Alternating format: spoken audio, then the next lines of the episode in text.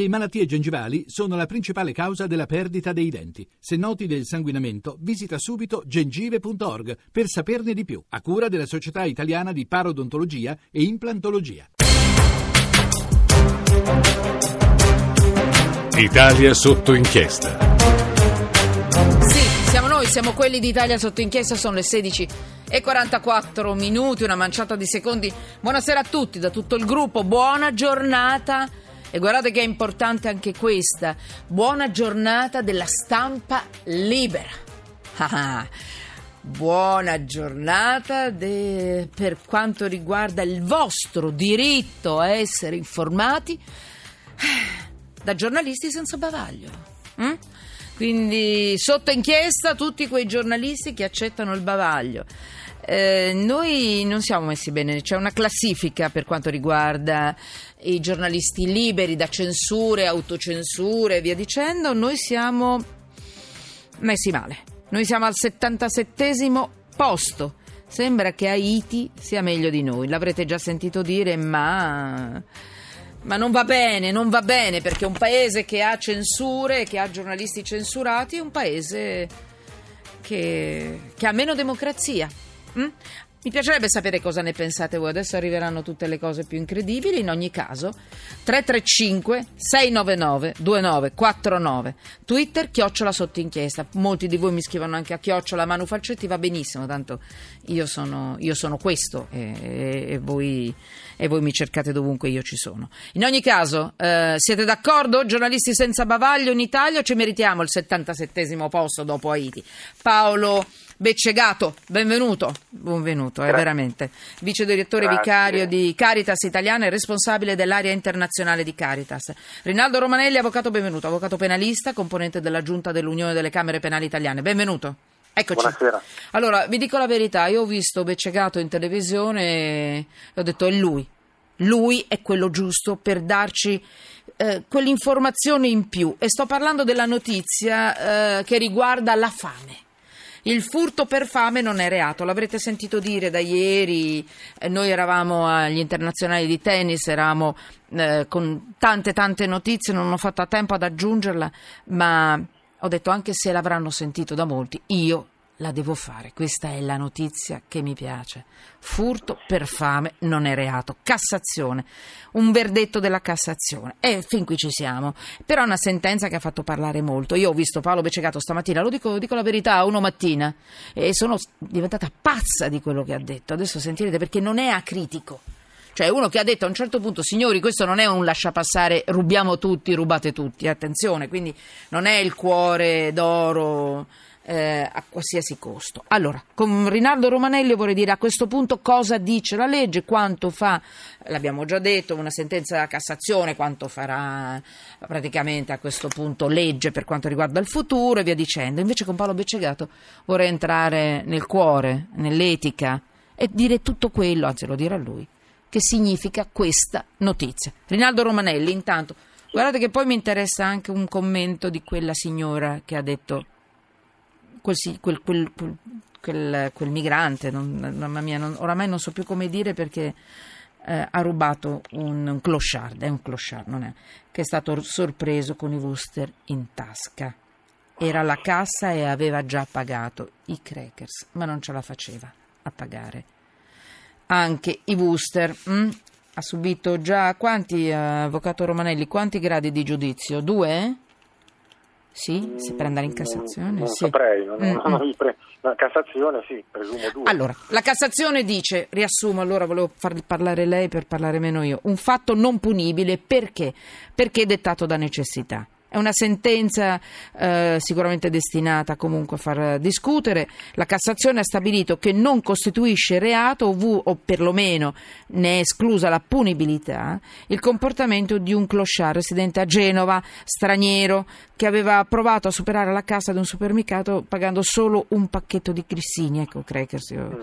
ricordavo così, ma nascondendo in tasca dei Wooster, anche un po' di formaggio. Valore 4 euro. Mm, una signora l'ha visto e l'ha denunciato e, e da lì è iniziata questo, questo, questo iter nei tribunali. Mm?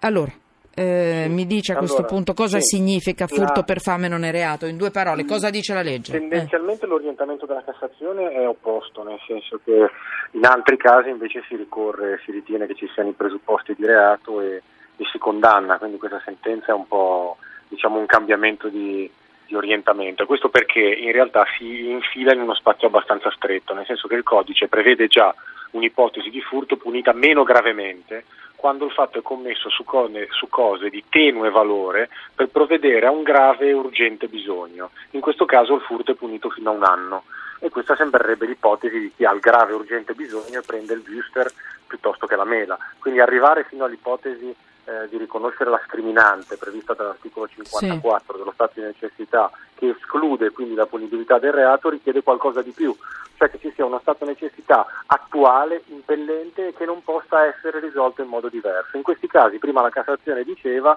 che non ci sono queste condizioni perché chi si trova in stato di indigenza può rivolgersi alla Caritas per avere un pasto o può andare a fare dell'altro, non, può- non ha come unica soluzione immediata quella di andare a rubare la mela. Quindi tendenzialmente negli altri casi eh, si arrivava a una sentenza di condanna, ovviamente con una pena estremamente mite, Mm. perché c'è quella previsione attenuata che ha le due- i due requisiti, la cosa di modesto valore che viene sottratta e la necessità immediata, lo stato di urgenza per le necessità primarie. Quindi è una sentenza che va un po' oltre rispetto a quella che era l'orientamento precedente della Cassazione. Ho capito. Mm, eh, mm, Paolo Beccegato, allora, lei stamattina ha ribadito un concetto secondo me importantissimo. Ehm, la fame eh, è quasi, diventa quasi un diritto sfamarsi quando si ha fame. Ho capito bene? Eh, Sì, eh, tutto l'anno scorso, un po' per l'Expo, Esatto. un po' perché esatto, varie campagne sul diritto al cibo non hanno fatto altro che ribadire questo principio elementare, insomma, è un diritto a vivere, il cibo, l'acqua, i beni essenziali. Nel mondo 800 milioni di persone soffrono la fame, in Italia 4 milioni e 100 mila persone eh, sono in povertà assoluta, Sì. cioè non sono in grado di procurarsi i beni essenziali regolarmente. Per cui questo principio, che in qualche modo mh, oserei chiamare eh, la filosofia del diritto, cioè dietro le norme ci sta un pensiero, una filosofia tale per cui che una società provveda alla dignità dei suoi cittadini, de- de- de- dei suoi connazionali, in modo tale che questo diritto sia tutelato, sia garantito, è l'ABC, cioè siamo alla base di una co- convivenza pacifica, civile, e Mm. che amalgami una società e non crei anche Quindi? quelle spinte. Eh, quindi in qualche modo questa eh, sentenza, il fatto non costituisce reato, in qualche modo risponde ad una logica di fondo e anche una eticità. D'altro canto, giustamente, non si può pensare che 4 milioni di persone, più di 4 milioni di persone, tutti i santi giorni entrino nei supermercati e eh, insomma, prendano quello che è loro necessario, anche con tutta la casistica detta prima. Per cui certamente da un verso tutto ciò che non solo noi, per carità, facciamo come eh, alternativa concreta, cioè prima di andare a rubare al supermercato è evidente che eh, le mense, i centri di distribuzione vivere, i market, gli empori solidali, eh, in questi lunghi anni di crisi sono raddoppiati, eh? coloro che vivono in povertà assoluta in Italia il numero è raddoppiato, erano circa 2 milioni, adesso sono più di 4 di 4 milioni e 50.000 persone Sì. sono coloro che vivono per strada senza dimora. Ecco, Eh. Queste persone generalmente se accompagnate, se tutelate, ecco, anche loro, tra virgolette, noi le conosciamo bene, si vergognano di queste cose, cioè è, un'umiliazione andare a rubare in un supermercato ed essere poi anche insomma, colti. ehm, e quindi questa dignità della persona deve essere, questo diritto deve essere tutelato in un'altra ho maniera. capito. In quale? In due parole. Eh, Ma noi adesso, al di là delle cose concrete Sì. che facciamo, e ripeto, facciamo insieme a molti altri soggetti, sono da anni, insieme a Esatto. questa alleanza contro la povertà in Italia, che proponiamo una misura graduale, mirata, accompagnata, che non è eh, elemosina, non è assistenzialismo, di un reddito di inclusione sociale, cioè che queste persone vengano accompagnate con percorsi formativi di inclusione sociale in modo tale che non siano ridotte a vivere in Tipo il reddito di cittadinanza, io capisco che dirà Paolo Beccegato della Caritas una cosa eh, da 5 stelle può fargli venire i capelli dritti in testa, ma tipo una cosa del genere, dai, perché davanti alla fame non guardiamo in faccia, non c'è niente di partitico. Eh, Allora, in tutta Europa c'è In una battuta, eh? misura, Mm, mm. sì, in una battuta c'è una misura simile, che però simile nella, nella Sì. sostanza, ma poi molto diversa in tutta una serie di aspetti, Sì. per cui effettivamente noi lo chiamiamo, lo chiamiamo reddito di inclusione sociale perché è abbastanza diverso dalla proposta 5 Stelle. Però nella sostanza in tutta l'Europa, tranne che in Italia e in Grecia, dove non c'è una misura di contrasto alla povertà non categoriale, cioè non mirata solo da certe categorie, quella c'è in Italia, ma non c'è universalistica. E quindi questa proposta darebbe quella dignità anche ai poveri più poveri, agli ultimi degli ultimi, Va bene. tale per cui non sarebbero ridotti a questo. Attenzione, io accetto tutte queste indicazioni proprio dalla Caritas, non da tutti le accetterei, perché da chi fa accetto.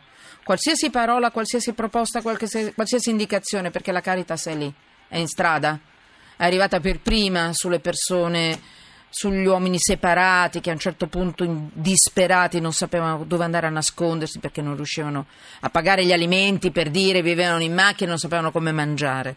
E la Caritas ha trovato delle soluzioni anche in questo per non urtare, ferire la loro dignità. Quindi eh, in questo senso la Caritas sarà sempre benvenuta in questa trasmissione.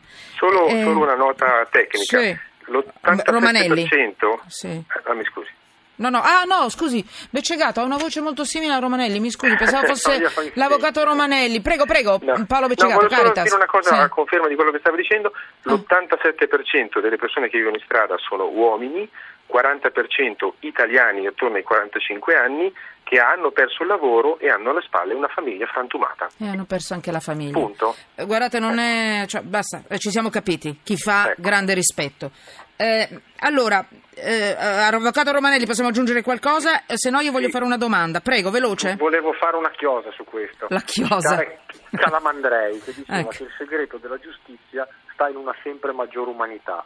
Questa Oh. pronuncia della Cassazione probabilmente non sarà un precedente che farà scuola, credo sia l'effetto di questo, perché a volte Beh. di fronte all'applicazione delle norme e ai problemi reali che descriveva Vabbè. prima, cioè ci sono delle risposte giudiziarie che Sì. cercano di evitare quello che intimamente si sente come ingiusto. Allora, questo lei- non vuol eh. dire che si ha il diritto di andare a rubare, vuol dire che in questo caso probabilmente questo poveraccio non meritava una Questo signore, sì. tipo, ecco, Allora, eh, questa domanda la No, no, fare. la signore, fa- non volevo dire poveraccio. No, l'ho capito, in senso di clochard, perché eh, l'ho capito. nella condizione Lo di dovere, so, no? sì, sì, la. Cassazione. Allora, arrivano tanto- tantissimi messaggi, veramente tanti. Io mi sono dimenticata di dirvi che Cecilia Mosetti è qui a filmare tutto eh, per Periscope. Mi spiace, non l'ho detta così.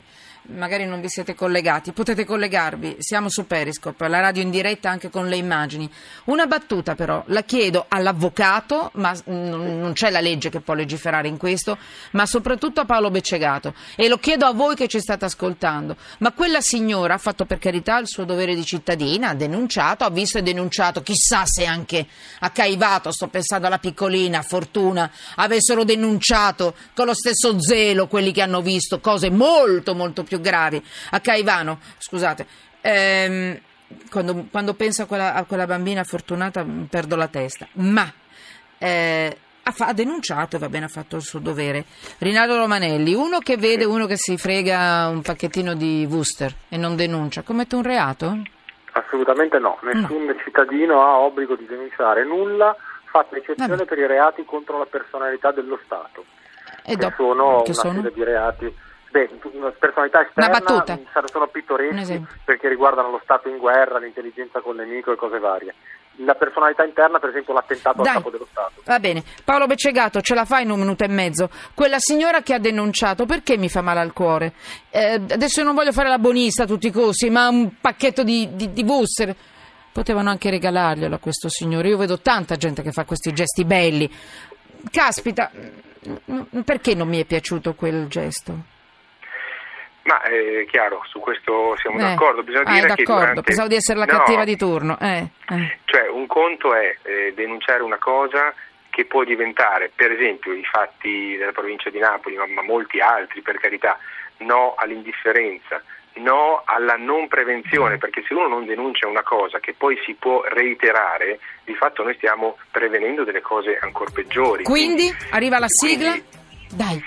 No, Eh. niente, che appunto eh, penso che sia un dovere morale in alcuni casi denunciare, Denunciare. ma in altri casi forse è proprio il contrario. Grazie Paolo Beccegato, grazie Caritas per tutto quello che fate. Vice direttore vicario di Caritas Italiana e responsabile dell'area internazionale di Caritas. Eh, Nell'apertura della prossima parte leggerò i vostri messaggi. Promesso. Grazie Avvocato Romanelli, lei resta con me. Linea a Maria Teresa Bellucci, GR1. Siamo tutti sotto inchiesta. Tutti!